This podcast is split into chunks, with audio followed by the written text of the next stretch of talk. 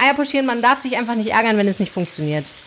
Aber pochierte Eier ist das mit dem Strudel jetzt gleich. Genau, Ne? also wir haben hier einen Topf mit Wasser.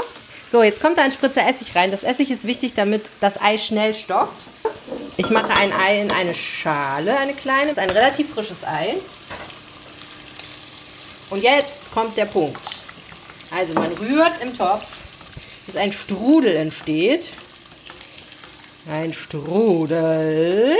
Und der Strudel ist wichtig, weil dadurch sozusagen das Ei hoffentlich, vielleicht, wer weiß, in Form bleibt. Und wenn der Strudel so richtig schön strudelt, macht man in die Mitte vom Strudel das Ei. Und jetzt siehst du, wie sich das so um sich selber dreht. Holla, das sieht aber toll aus. Krass, ne? Deswegen mache ich das so gerne. Jetzt muss man aufpassen. Jetzt geht das leider so ein bisschen auseinander. Ich glaube, das wird nicht so ein schönes pochiertes Ei. Ist das anstrengend? Du atmest so schwer. Ich muss mich voll konzentrieren. Das ist super aufregend. Ich finde, Eier pochieren ist eine sehr, aufregende Tätigkeit. Es ist nichts für Leute, die am Morgen nicht gerne ein bisschen Action haben. Jetzt sieht man ja gar nichts. Hier sieht man gar nichts, ne, weil das, das Ganze ist schon so ein bisschen Eingetrübt. eingetrübt durch Ei. Aber macht nichts. Ich glaube, es sieht gut aus. Guck mal, das tüdelt sich da so rum. Bin ich mal gespannt. Hm. Es sieht ein bisschen aus wie ein Egg McMuffin von McDonalds. Guck mal, jetzt machen wir hier noch so. Natürlich. Kresse. Gehört eigentlich gar nicht drauf. Michael, wohl bekommst. Eier Benedikt, Dankeschön. Hab ich noch nie gegessen. So, wie man das übrigens hinkriegt, dass für diese Eier nicht auch noch Küken geschreddert werden müssen, das verraten wir euch heute im Podcast und Michael sagt euch jetzt, worum es sonst noch geht. Es geht bei uns heute noch um die Bilder, die ganz Deutschland beschäftigt haben aus Nordrhein-Westfalen, die Räumung von Lützerath. Außerdem sprechen wir über das Buch der Woche und das kommt von Prince Harry. Ich habe es gelesen, was drin steht, verrate ich euch heute hier im Aufwacher mit Helene Pawlitzki und Michael Höhing. Schön, dass ihr dabei seid. Rheinische Post Aufwacher. News aus NRW und dem Rest der Welt. Ja, herzlich willkommen zum Aufwacher-Podcast heute mit Eier Benedikt. Ja, und heute mal tatsächlich in einer ganz anderen Location. Bei dir zu Hause am Esstisch. Genau, ich habe gedacht, wir machen es uns mal richtig schön und wir machen mal das absolute Klassiker-Brunch-Gericht. Eier Benedikt, erfunden 1895 in Delmonicos Restaurant in New York, weil sich das sehr, wahrscheinlich sehr reiche Ehepaar Legrand Benedikt die Lunchkarte schon rauf und runter gefressen hatte und einfach nicht mehr wusste, was sie bestellen sollen. Haben sie gesagt, mach doch mal was Neues.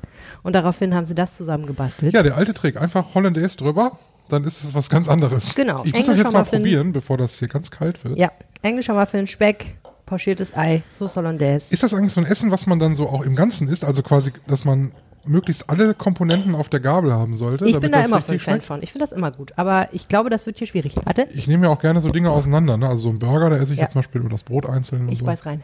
Achso.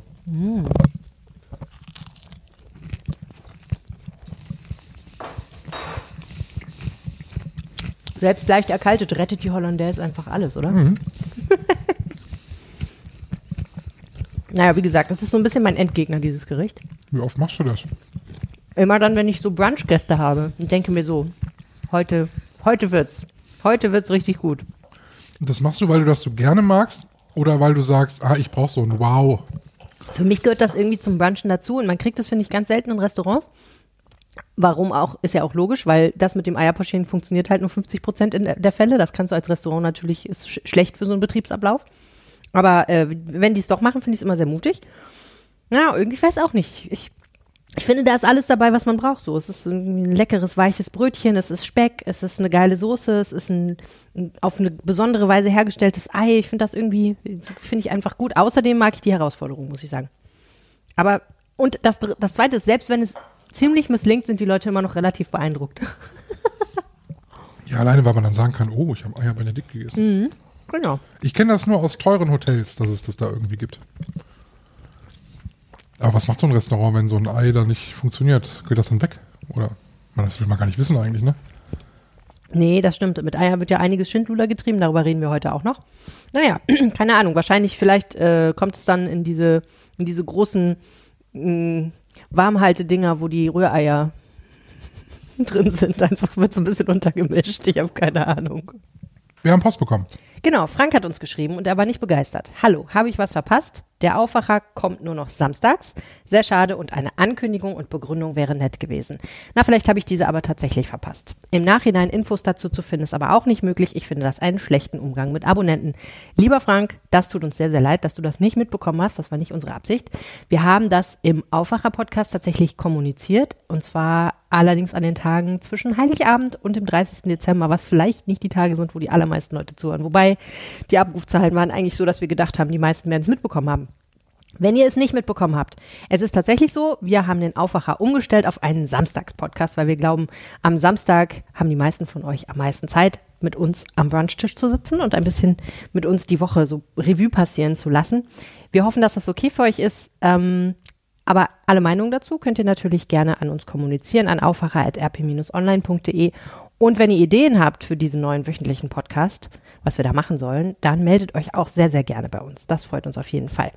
Ja, und das ist, was wir jetzt heute hier machen. Wir brunchen, wir unterhalten uns und ich finde ja, es gibt ein Thema, das hat uns, glaube ich, in Nordrhein-Westfalen einfach auch nachrichtlich mega beschäftigt und zwar die Räumung des Dorfes Lützerath. Es ist ja ein Thema, wo man sagen muss, es kommt ja nicht ohne Ansage. Ne? Also wir hatten nee. letztes Jahr ja schon gehört, äh, Lützerath wird definitiv äh, noch abgebaggert. Und ähm, das schaukelte sich natürlich zu Beginn des Jahres dann hoch, als die Klimaaktivisten sagten, so, wir bauen jetzt hier unser Camp und äh, gehen hier nicht weg und ähm, ihr müsst uns schon wegtragen. Mhm. Und ähm, die Polizei formierte sich, das alles sah ja schon ziemlich bedrohlich aus, ne? Also wenn du dann halt die Polizei mit bedrohlich über, für wen? Ja, für beide Seiten eigentlich, ne? Die Polizei mit über 1500 äh, Sicherheitskräften in Lützerath und Lützerath ist nicht groß, ne? Also man kann sich ja sehr gut mal Fotos angucken. Mhm. Das Dorf ist ja wirklich ein Dorf und äh, da dann so viele Polizisten. Und als dann am Mittwoch dann die Nachricht kam, Lützerath ist umstellt, die Räumung beginnt, da habe ich auch kurz gedacht und bin ich mal gespannt, was passiert. Und es flogen ja auch Steine. Es war auch mega spannend. Ich saß ja in der Zentralredaktion neben dem Digitaldesk und am Desk äh, so zwischen 8 und 8.30 Uhr waren alle total gespannt, weil es war klar, es geht gleich los. Wir hatten mehrere Rep Reporter vor Ort und alle haben nur darauf gewartet dass die sagen, jetzt ist es soweit, jetzt könnt ihr die Allmeldung rausschicken, weil klar war, es geht los. Ne? Und äh, unser Kollege Christian Schwertfeger hat das auch total spannend in seinem Artikel geschildert. Der da ist offensichtlich ein Trupp Polizisten einfach irgendwann losgerannt und er stand neben einem äh, Einsatzleiter, der dann in sein Funkgerät gesagt hat, oh, äh, die gehen schon los. Ähm, das war aber nicht so abgesprochen. Aber vielleicht ist das auch genial. Also ähm, ich glaube, ich will es jetzt nicht beschreien, aber ich habe das Gefühl, für manche Polizisten ist das halt auch einfach der Einsatz ihres Lebens. Ne? Das ist halt einer der größten Polizeieinsätze, wenn nicht der größte Polizeieinsatz, den Nordrhein-Westfalen jemals erleben wird. Man sieht ja des Öfteren mal irgendwo anders in Nordrhein-Westfalen so schlammbespritzte Polizeibullis und dann weiß man, aha, die waren am Tagebau Garzweiler. Ja, und also das Interessante ist ja, dass es offensichtlich am Anfang relativ schnell gegangen ist. Relativ viele der Besetzer sind dort rausgeholt worden.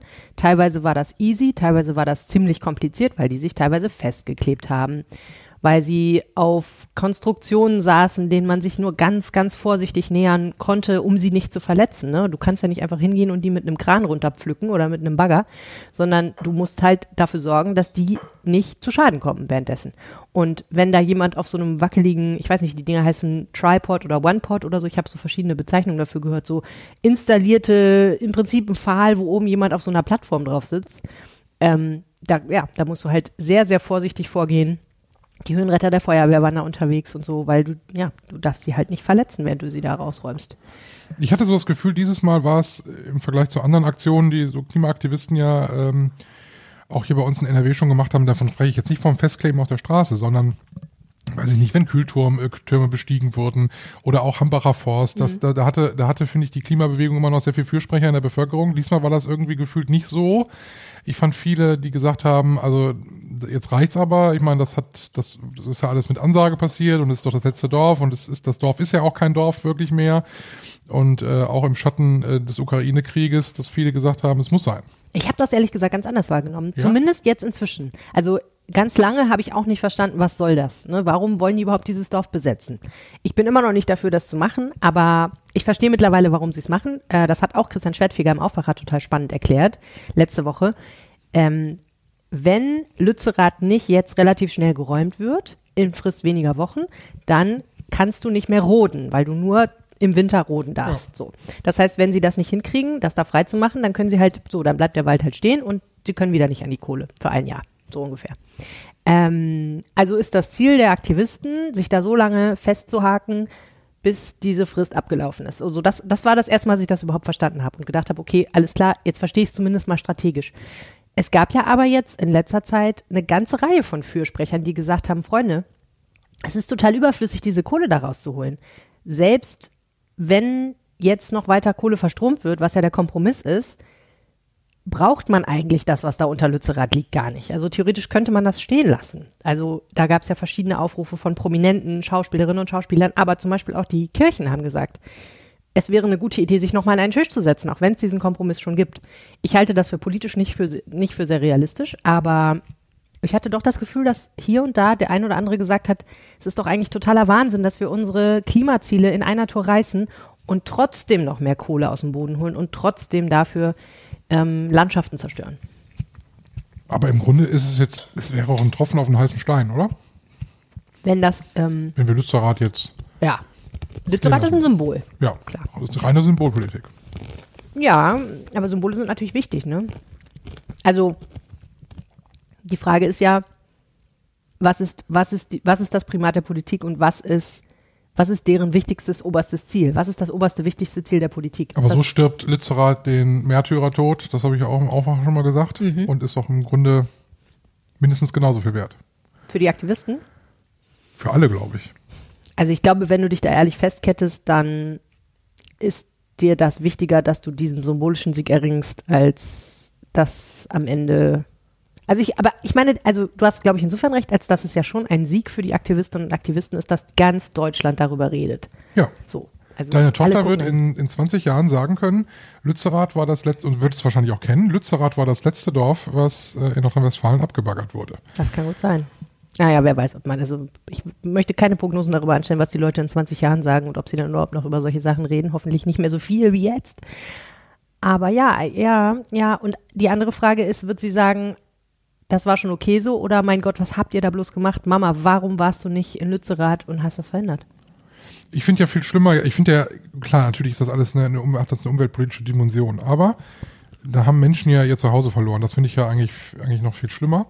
Ähm, aber das ist schon passiert. Das heißt, Lützerath hat keine Seele mehr. Ähm, steht ja nur noch irgendwie symbolisch ein, zwei Häuser und die fallen jetzt auch weg. Ja. Ähm, die Menschen leben längst woanders, äh, haben sich hoffentlich äh, gut dort eingelebt und, und ähm, ja, bauen da ein neues, Ja. eine neue Dorfgemeinschaft Ja, auf. Ne? so oder so würde ja jetzt, wenn das nicht abgebaggert würde, würde ja wahrscheinlich nicht dieses Dorf wiederbelebt und ein Nein. Zentrum der nordrhein-westfälischen Bauernkultur werden. Das würde kann brach liegen.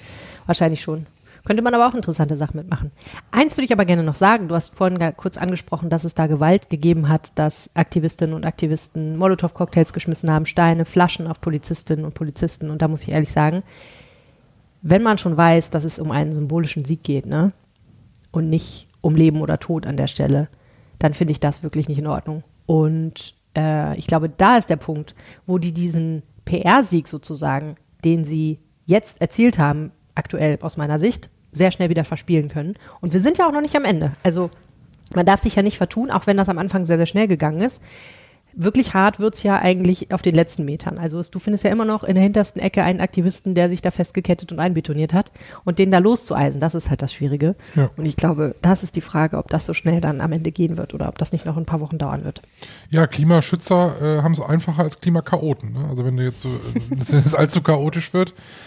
Das, ne, ich denke immer an, äh, das war was ganz, eigentlich was ganz anderes gewesen, aber da kippte die Stimmung ja auch massiv. War Hamburg damals, als Jo, der G8, ne? äh, G8-Gipfel war.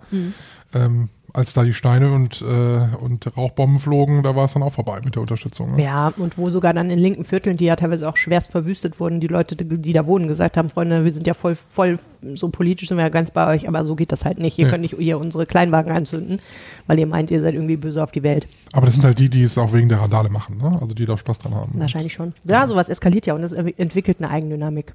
Apropos Eigendynamik, du bist fertig? Was gibt's denn eigentlich zu trinken? Ja, müssen wir in die Küche, da müssen wir ein bisschen was machen. Das ist nichts Flasche auf und Mm. ins Glas, sondern man muss schon ein bisschen mixen. Das ist ungefähr so aufwendig wie Herr Benedikt. Ungefähr, ja. Wir sind wieder in der Küche. Genau, du willst ja was zu trinken haben, dann du trinkst ja keinen Kaffee. Und das ist ja beim Brunchen, ich würde dir ja einen großen Milchkaffee bevorzugen, aber du trinkst ja nicht. Nee, das stimmt. Du kannst den großen Milchkaffee Deshalb gerne machen wir haben. mal hier was Besonderes und zwar einen äh, tollen Drink, der da heißt, äh, ach ja, Kombu äh, Kom ja, Kombucha, Kombu sag ich ja immer. Kombucha. Kombucha. Kombucha Sunrise. Kombucha. Ohne Alkohol. Krass. Wir brauchen 200 Milliliter Orangensaft. Okay, hört sich schon mal gut an. Geht direkt ins Blut. Dann Kann ich zwei. Esslöffel Honig. Ach, Honig kommt da auch noch dran. Eins. Was denn? Das ist die Abmessmethode Michael Löwing. Ja, ich fange mal nicht an mit dem Esslöffel. Einfach mal auf die Squeezeflasche. Äh, drücken. den Zitronensaft sparen wir uns und dann äh, gibt es äh, Thymian. Aber der Zitronensaft ist doch der Immunbooster. Ja, dann äh, gib die Zitrone her. Okay. Moment, hier ist sie. Aber so wie du gerade mit dem Honig umgegangen bist, würde ich auch sagen, du brauchst gar keinen Presser. Ich würde sagen, wir machen das jetzt hier mal einfach ganz easy peasy. Du machst einfach mal, machst mal einen Zitronenfalter. Ich hier ein bisschen Thymian frischen. Ja, das ist fummelig, ne? Ja, einfach so die Blätter da rein. Das wird eh durchgesiebt. Von daher kann da auch ein Stiel drin sein. Das ist nicht so tragisch.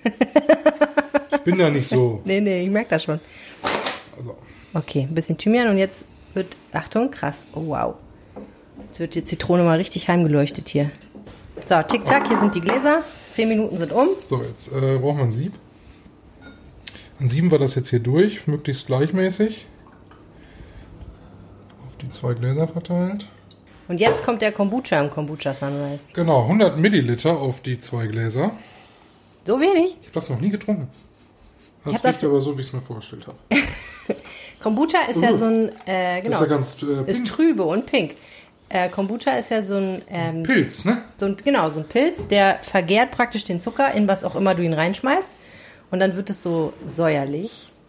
Ich habe das ja mal selber gemacht, natürlich. Gibt ja nichts, an dem ich vorbeikomme. Und jetzt wird's knifflig, so wie bei dir beim Eier Benedikt. Das Pochieren ist jetzt hier, du musst den äh, Kombucha über den Löffelrücken, Jetzt nicht einen großen Löffel nehmen, den kannst du ja gar nicht treffen. Aber den Löffel rücken, über den Löffelrücken da Verrückt. reingleiten lassen. reingleiten lassen. Aha. Für die besonderen Farbeffekte am Morgen. Verrückt. Ja, wie du siehst, sieht das nicht so aus wie bei dem Rezept. Na, aber äh, doch, schon ein bisschen. Das sieht gut aus. Aber es sieht schön aus, muss ich sagen. Es hat so einen Pink Grapefruit-mäßigen Style. Finde ich gut. Okay, Kombucha Sunrise. Chin Chin? Cheers. Schmeckt ja mal so gar nicht. Findest du? Ich finde es ganz lecker. Also ich sehe schon, du bleibst beim Milchkaffee, aber ich hier, ich trinke den Kombucha Sunrise. Das ist so süß. Es hat so was Grenadiniges, ne? Aber ich, das könnte ich mir vorstellen, dass der Zitronensaft, vielleicht mehr Zitronensaft. Ja. Ich wollte ja was mit Sanddorn machen, aber. Sonst finde ich es gut. Sanddorn machen wir nächstes Mal. Ja, vielen Dank, Michael. So, Gesprächsthema Nummer eins, ist das Michael. ein Franzbrötchen? Nee, das ist eine Mondschnecke. Aber, Aber es sieht aus wie ein sieht aus wie ein Franzbrötchen. weil Franzbrötchen. du weißt, dass ich Franzbrötchen mag. Ja, ich, wir sprachen da darüber. Aber. Mohn hat man natürlich so zwischen den Zähnen hängen. Was ist das hier noch? Aber es ist doch ist, ein das was Podcast. mit, ist das was mit Lauge? Es gibt, äh, also gibt es noch Reste einer Brezel, einer Laugenbrezel, die hat meine Tochter aber den Rest verspeist. Es gibt ein Croissant und äh, verschiedene andere Ah, Dinge. ich nehme mir sowas Süßes, das ist cool. Ja, mach das mal. Ja. Äh, apropos süß, ach nee. Frag mich doch mal, was ich gestern gemacht habe. Ich frag dich mal, wie viele Stunden du geschlafen hast. Drei. Drei, deswegen Drei musst du jetzt auch ein bisschen süße Mondschnecke essen. Ja. Okay, weil du dir das, äh, die Nacht mit einem großartigen Buch um die Ohren geschlagen hast. ja, du hattest mir ja vorgestern freundlicherweise äh, den Vorschlag gemacht, ich könnte doch das Buch von Harry lesen. Ja, Das ist ja am Dienstag rausgekommen. Ist ja weltweit irgendwie ein riesen, riesen Thema. Ich muss ja sagen, ich bin ja in der royalen Welt nicht so unbedingt zu Hause. Ich habe das natürlich alles beiläufig mal so mitbekommen. Ich habe auch damals als Kind 1997 den Tod von Diana. äh, Das war ja echt das, das erste große Medienereignis, an das ich mich so groß erinnern kann. Naja, der Golfkrieg war auch davor. hast du The Crown geguckt? Nein, habe ich nicht. What? Ähm, ich bin also in dieser royalen Welt null, dass ich mich da heimisch fühlen würde. Aber gut, als du sagtest, lese doch das Buch, habe ich gesagt, ja, mache ich doch. Und dann habe ich erstmal geguckt, wie lang es geht. Und 512 Seiten. Und dachte ich, wunderbar, habe ich jetzt einen Tag dafür Zeit. Ich habe natürlich dummerweise gestern Morgen erst angefangen und äh, habe dann halt einfach mal den ganzen Tag gelesen. Also, der Grund, warum ich gerne wollte, dass das irgendjemand überhaupt mal liest, ist, dass ich den Eindruck habe, in der Diskussion über dieses Buch geht so einiges schief und das hängt vor allen Dingen daran, dass die Leute immer nur sehr kleine Auszüge kennen. Ja, und diese Auszüge hat der Verlag wahrscheinlich ausgesucht. Und der Verlag hat natürlich ein großes Interesse daran, dass das Ganze möglichst kontrovers diskutiert wird. Also du kannst in der Boulevardpresse wunderbar lesen, äh, sehen. Ähm, die lesen das auch gerade noch. ähm, ich Du bist das, eigentlich praktisch der einzige Mensch auf der Welt, der es schon durchgelesen Na, hat. das glaube ich nicht. Mittlerweile haben sie es, glaube ich, auch alle äh, gelesen, aber ähm, du hast es gestern gesehen. Äh, Im Laufe des Tages kamen immer wieder neue Artikel in der Boulevardpresse zu diesem Buch raus, die tatsächlich chronologisch diesem Buch nach, äh, nach, nachzuordnen waren. Und ähm, es geht tatsächlich immer um, um winzige Passagen. Also ähm, es gab ja eine Passage, auf die hast du mich angesprochen. Gestern hast du mir irgendwann geschrieben, wo ich dann auch sagte, es, sind, es handelt sich hier um fünf Zeilen in diesem Buch. Ja, das war Harrys Entjungferung. Genau. Der erste Sex von Harry, als er noch äh, relativ jung war, äh, das sind fünf Zeilen. Danach ist, wird das Thema nicht mehr angeschnitten. Ging offenbar schnell. Darüber reden wir gleich nochmal. Also, ja, aber okay. Aber jetzt mal fangen wir doch mit dem Wichtigsten an. Was ist dein Fazit zu der Welt berühmtestem Ersatzreifen? Und wenn ich das sage, klingt das sehr, sehr despektierlich, aber das Buch heißt ja Spare, Ja. Ersatz, Klammer auf Reifen, Klammer zu. Äh, wie heißt das eigentlich auf Deutsch? Reserve. Ja, wunderbar. Reserverad. also, der weltwichtigstes Reserverad. Ähm, was ist dein Fazit zu seiner Person? Warum macht er das alles? Ist es A, er will einfach nur geliebt werden? B, er will noch berühmter werden? C, er will reich werden? Oder D, wir wissen es nicht. Ich glaube, dass es tatsächlich natürlich eine finanzielle Komponente hat. Ähm, das ist aber das Gesamtkonstrukt, ne? Mit Netflix-Dokumentationen, Interviews bei Oprah, äh, die sie ja auch nicht umsonst machen. Er hat ja einen Vertrag für insgesamt vier Bücher unterschrieben, das heißt, er muss noch nachliefern. Nein. Ich weiß noch gerade noch nicht, was er noch liefern will, Eben, genau. weil das Buch ist schon sehr umfangreich. Aber Alter. es gibt viele Persönlichkeiten, die er nur am Rande erwähnt. Also es wird eine sehr wenig sein. Opa zum Beispiel, zu dem er ja eine relativ innige Beziehung hatte, äh, erwähnt. Vielleicht gibt's da mal ein ganzes Buch zu. Also die brauchen schon Geld. Also ähm, weil sie kriegen keine Unterstützung mehr aus Großbritannien. Ähm, ich bin ja nun weder Royal-Fan noch Literaturkritiker. Ich fange deshalb mal, mal so an, dass ich sage, das Buch liest sich wunderbar. Okay. Ist Also auch von einem guten Menschen geschrieben, ne? 512 Seiten an einem Tag, das kann man mal machen oder sagen wir mal in zwei Tagen kein Problem. Alter, wirklich? Ja, also das, das geht schon. Aber das ist wirklich äh, sehr, Ja. ähm, sehr niederschwellig geschrieben. Aber der Ghostwriter ist so gut, ne? Das scheint. Der Ghostwriter ist wirklich gut. Ähm, ich habe auch äh, jederzeit das Gefühl gehabt, es ist Harry, der da zu mir spricht. Das fand ich, ich habe mich da wirklich reinziehen lassen, so in diese ganze Geschichte. Und ich muss sagen, am Ende des Buches, Oh oh. ja, Harry, alles richtig gemacht. Das war so tatsächlich. Und alle kloppen auf dem armen Jungen rum. Und ich diese, habe dieses Buch gelesen und dachte, nee, also wenn, ich kann ja nur davon ausgehen, die Geschichte stimmt so, wie er sie geschrieben hat, weil ich weiß ja, nicht- ich weiß es ja nicht. Warst nicht dabei. Ich war ja nicht dabei. Aber wenn die Geschichte so war, wie er sie schreibt, dann ist alles, was passiert ist, dass sie aus Großbritannien weg sind, dass sie jetzt die große Maschinerie anschmeißen, weil sie ihren Standard halten wollen, alles irgendwie logische Konsequenz. Du willst jetzt nicht spoilern oder warum machst du es so spannend? Wieso? Na, weil ich nicht verstehe, warum ist das die logische Konsequenz? Was haben die, was, was haben die Royals den Harrys angetan? Also du erfährst in diesem Buch, ähm, dass zum Beispiel viele Dinge aus dem Leben von Harry, ähm, die in, in die Presse kamen, nicht durch Zufall an die Presse kamen. Das- Und dass das- nicht alles gelogen ist, was in der Presse stand, sondern dass Harry mittlerweile sehr genau weiß, wer aus seinem engsten Bekanntenkreis Informationen an die Presse durchgestochen hat und warum er das getan Aber wer hat. denn? Naja, im Grunde war es Charles und Camilla. Nein. Sie sind also doch böse. Sie sind also doch böse. Über Camilla wird sehr wenig geschrieben. Ähm, sie taucht natürlich immer wieder auf. Ähm, es wird nie genau gesagt, dass sie es war oder dass sie da die Fäden überwiegend in der Hand hat. Das macht die ganze Sache so ein bisschen mystisch. Äh, der Vater wird eigentlich auch bis fast zum Schluss immer sehr, ähm, sehr fair. Also Prinz Charles wird sehr fair behandelt. Ich glaube, was dazu dann führt, dass man Camilla so den schwarzen Peter äh, zuschiebt. Auch ein bisschen einfach, einfach, ne? Auch natürlich alles sehr einfach. William finde ich ganz unsympathisch nach diesem Buch, äh, weil es viele Geschichten gibt, ähm, wo ich denke, pff, so soll William sein. Den mochte ich eigentlich auch immer. Den fand ich eigentlich auch mal ganz sympathisch. Der aber, wirkt ganz nett, ne? ja, aber Auch offensichtlich harmlos. auch sehr schwierig, weil sehr viel Neid dabei war. Es geht ja um Wohltätigkeitsprojekte. Auf Harry? Harry ist ja ein großer Afrika-Fan, ist oft nach Afrika gefahren und äh, hat dort äh, sehr lange Zeit verbracht. War ja auch zum Beispiel die erste längere Auszeit mit, mit Meghan, äh, die sie sich da genommen haben. Und irgendwann kam William und hat gesagt, ähm, also Wohltätigkeitsprojekte in Afrika, die mache ich und nicht du. So, und in der royalen Familie hat William das Sagen, weil er ist der Thronfolger. Wie so ein Wolfsrudel. Genau. Und äh, das passte Harry natürlich gar nicht, weil der sich da seit Jahrzehnten schon engagiert. Aber das ist dann halt eben so. Ne? Äh, Das sind schöne Bilder, gerade auch wenn man an die Diana denkt, die ja auch solche Bilder bis heute äh, noch produziert hat, die man heute immer noch sieht, wie sie auf AIDS-Stationen war und so. Also, nee, William kommt nicht gut weg. Was natürlich ein bisschen der Sache ins Knie schießt, dass er angeblich er sich mit seinem Bruder gerne ein bisschen versöhnen will. Und das, was ich schwierig daran finde, ist natürlich auch so familiendynamisch. Man kennt das ja vielleicht auch so ein bisschen aus seinem eigenen Bekanntenkreis. Ne? Also ich weiß nicht, wenn man so befreundete Geschwisterpaare zum Beispiel so, ne, wenn man jemanden kennt und man kennt beide, Bruder und Schwester oder Bruder und Bruder oder wie auch immer. Und wenn die mal Zwist haben und man hört sich die verschiedenen Versionen der Geschichte an, da denkst du oft, ach interessant, äh, bist du sicher, dass ihr auf demselben Planeten wohnt?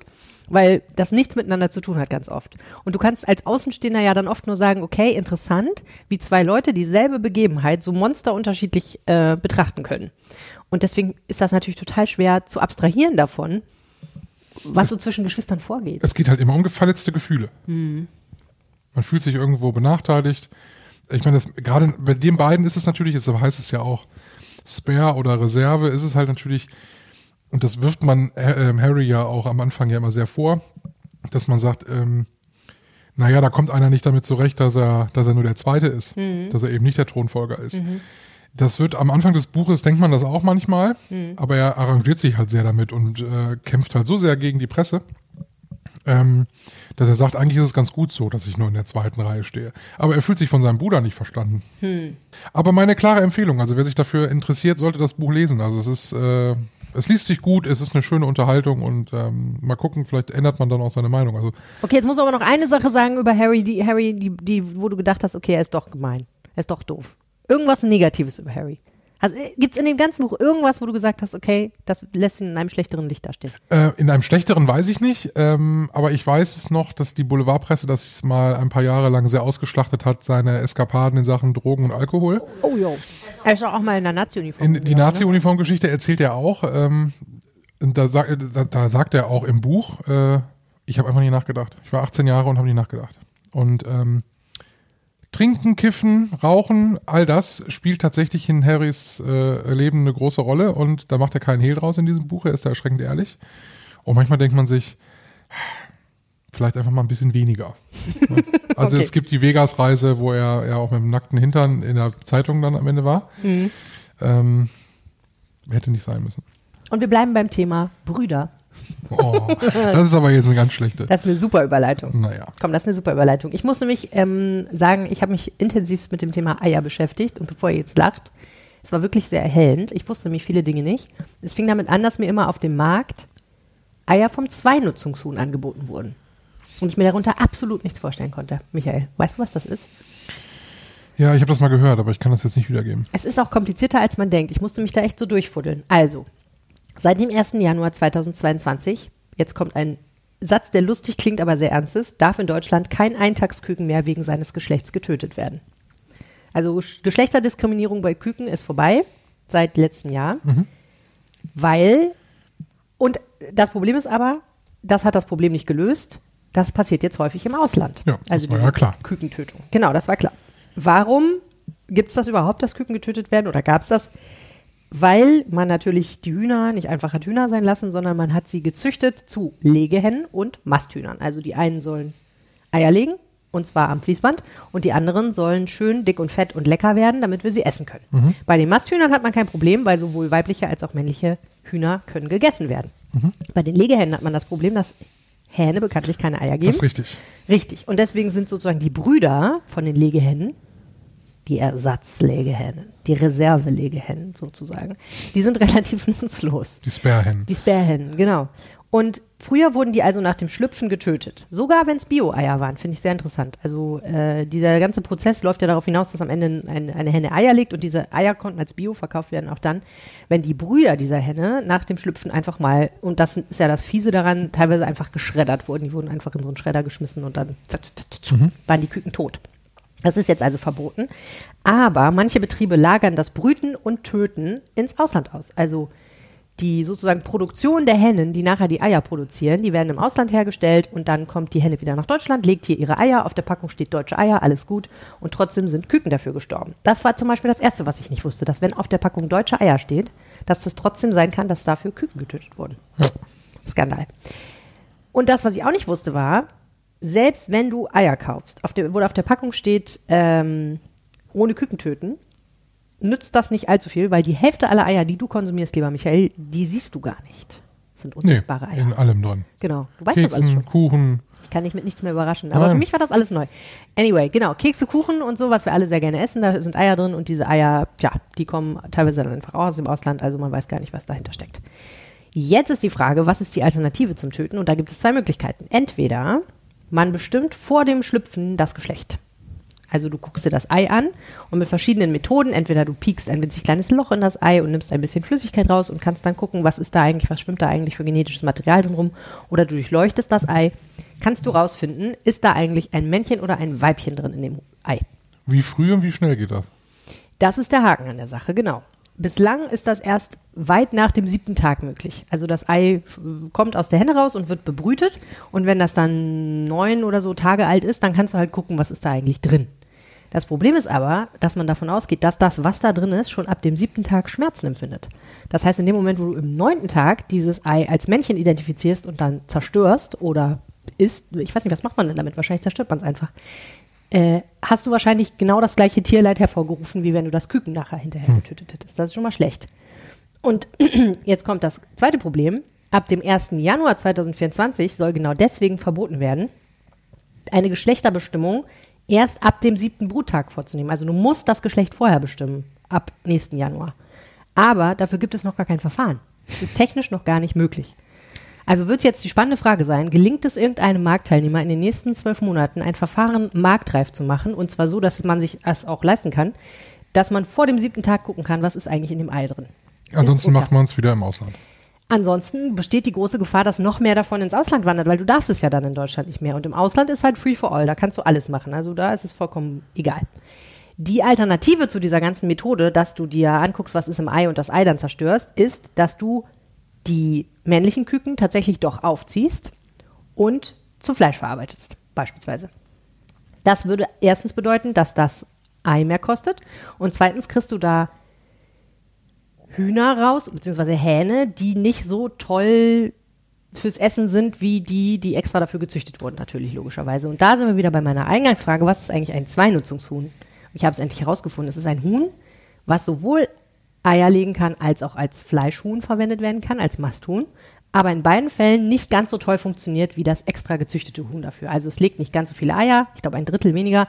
Und es setzt auch nicht ganz so zartes und vieles Fleisch an. Aber man könnte es trotzdem essen. Nix Ganzes und nix Halbes. Ja. Das Ich meine, aber das ist genau, das ist die das ist die pessimistische Sichtweise, das Glas ist halb leer. Aber du könntest natürlich auch als halb volles Glas sagen, wir führen das Huhn praktisch wieder auf das zurück, wo es mal herkam, gehen einen Schritt zurück in dem, was wir mit dem Huhn gemacht haben und versuchen wieder zurück zum natürlichen Huhn zu kommen. Aber sowas kriegst du auch wieder auf dem Markt, ne? Ja, nicht unbedingt. Also ich glaube, dass man die, diese, die, die, die Hähne als äh, Speisefleisch sozusagen, ich glaube, das wird noch gar eine ganze Weile dauern, bis das wirklich auf dem Markt, also jetzt im breiten Markt ankommt, so dass du das im Supermarkt kaufen kannst. Aber die Kombination aus Bio, ohne Küken töten und Freiland finde ich nie. Aber Bio und Freiland gehört doch zusammen. Ja, aber dann ist meistens, da steht nicht dann drauf, ohne Küken töten. Das habe ich noch nie gefunden bei Bio-Eiern. Entweder steht da Bio dran oder steht ohne Küken töten. Echt? In den Supermärkten, wenn du jetzt natürlich zum Bauern deines Vertrauens gehst Okay. oder zum Markt ähm, oder in den Bio-Supermarkt vielleicht. Ja, das ist echt ein guter Punkt, ehrlich gesagt, weil ich irgendwie immer, äh, aber das war auch so ein Skandalmoment für mich, äh, dass es auch bei Biohühnern möglich ist, dass da Küken beigetötet werden. Also werde ich auf jeden Fall mal beachten, wenn ich meine Eier im Supermarkt kaufe, was da eigentlich draufsteht. Wenn ihr euch informieren wollt darüber und diesen ganzen komplizierten Sachen nochmal nachlesen wollt, es gibt einen super Artikel der Verbraucherzentrale, den wir euch in den Show Notes verlinken.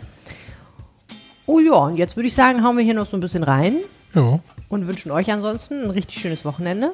Nächste Woche wird wieder gebruncht und äh, gerne Ideen. Was muss unbedingt auf dem Brunchtisch? Weil Bitte. ich weiß noch nicht, was wir nächste Woche machen sollen. Ah ja, Benedikt haben wir ja schon. Du bist fürs Essen zuständig nächste Woche und ich fürs Nächste, Trinken. richtig. Okay, Oh gut. ich denke mir was richtig Gutes aus. Bellini mit Champagner und noch, weiß ich nicht, Peach-Likör. Wenn ich nicht fahren muss. Genau. Schönes Wochenende. Ich bin Michael Höhing. Mein Name ist Helene Pawlitzki. Schön, dass ihr zuhört. Tschüss. Mehr Nachrichten aus NRW gibt's jederzeit auf RP Online. rp-online.de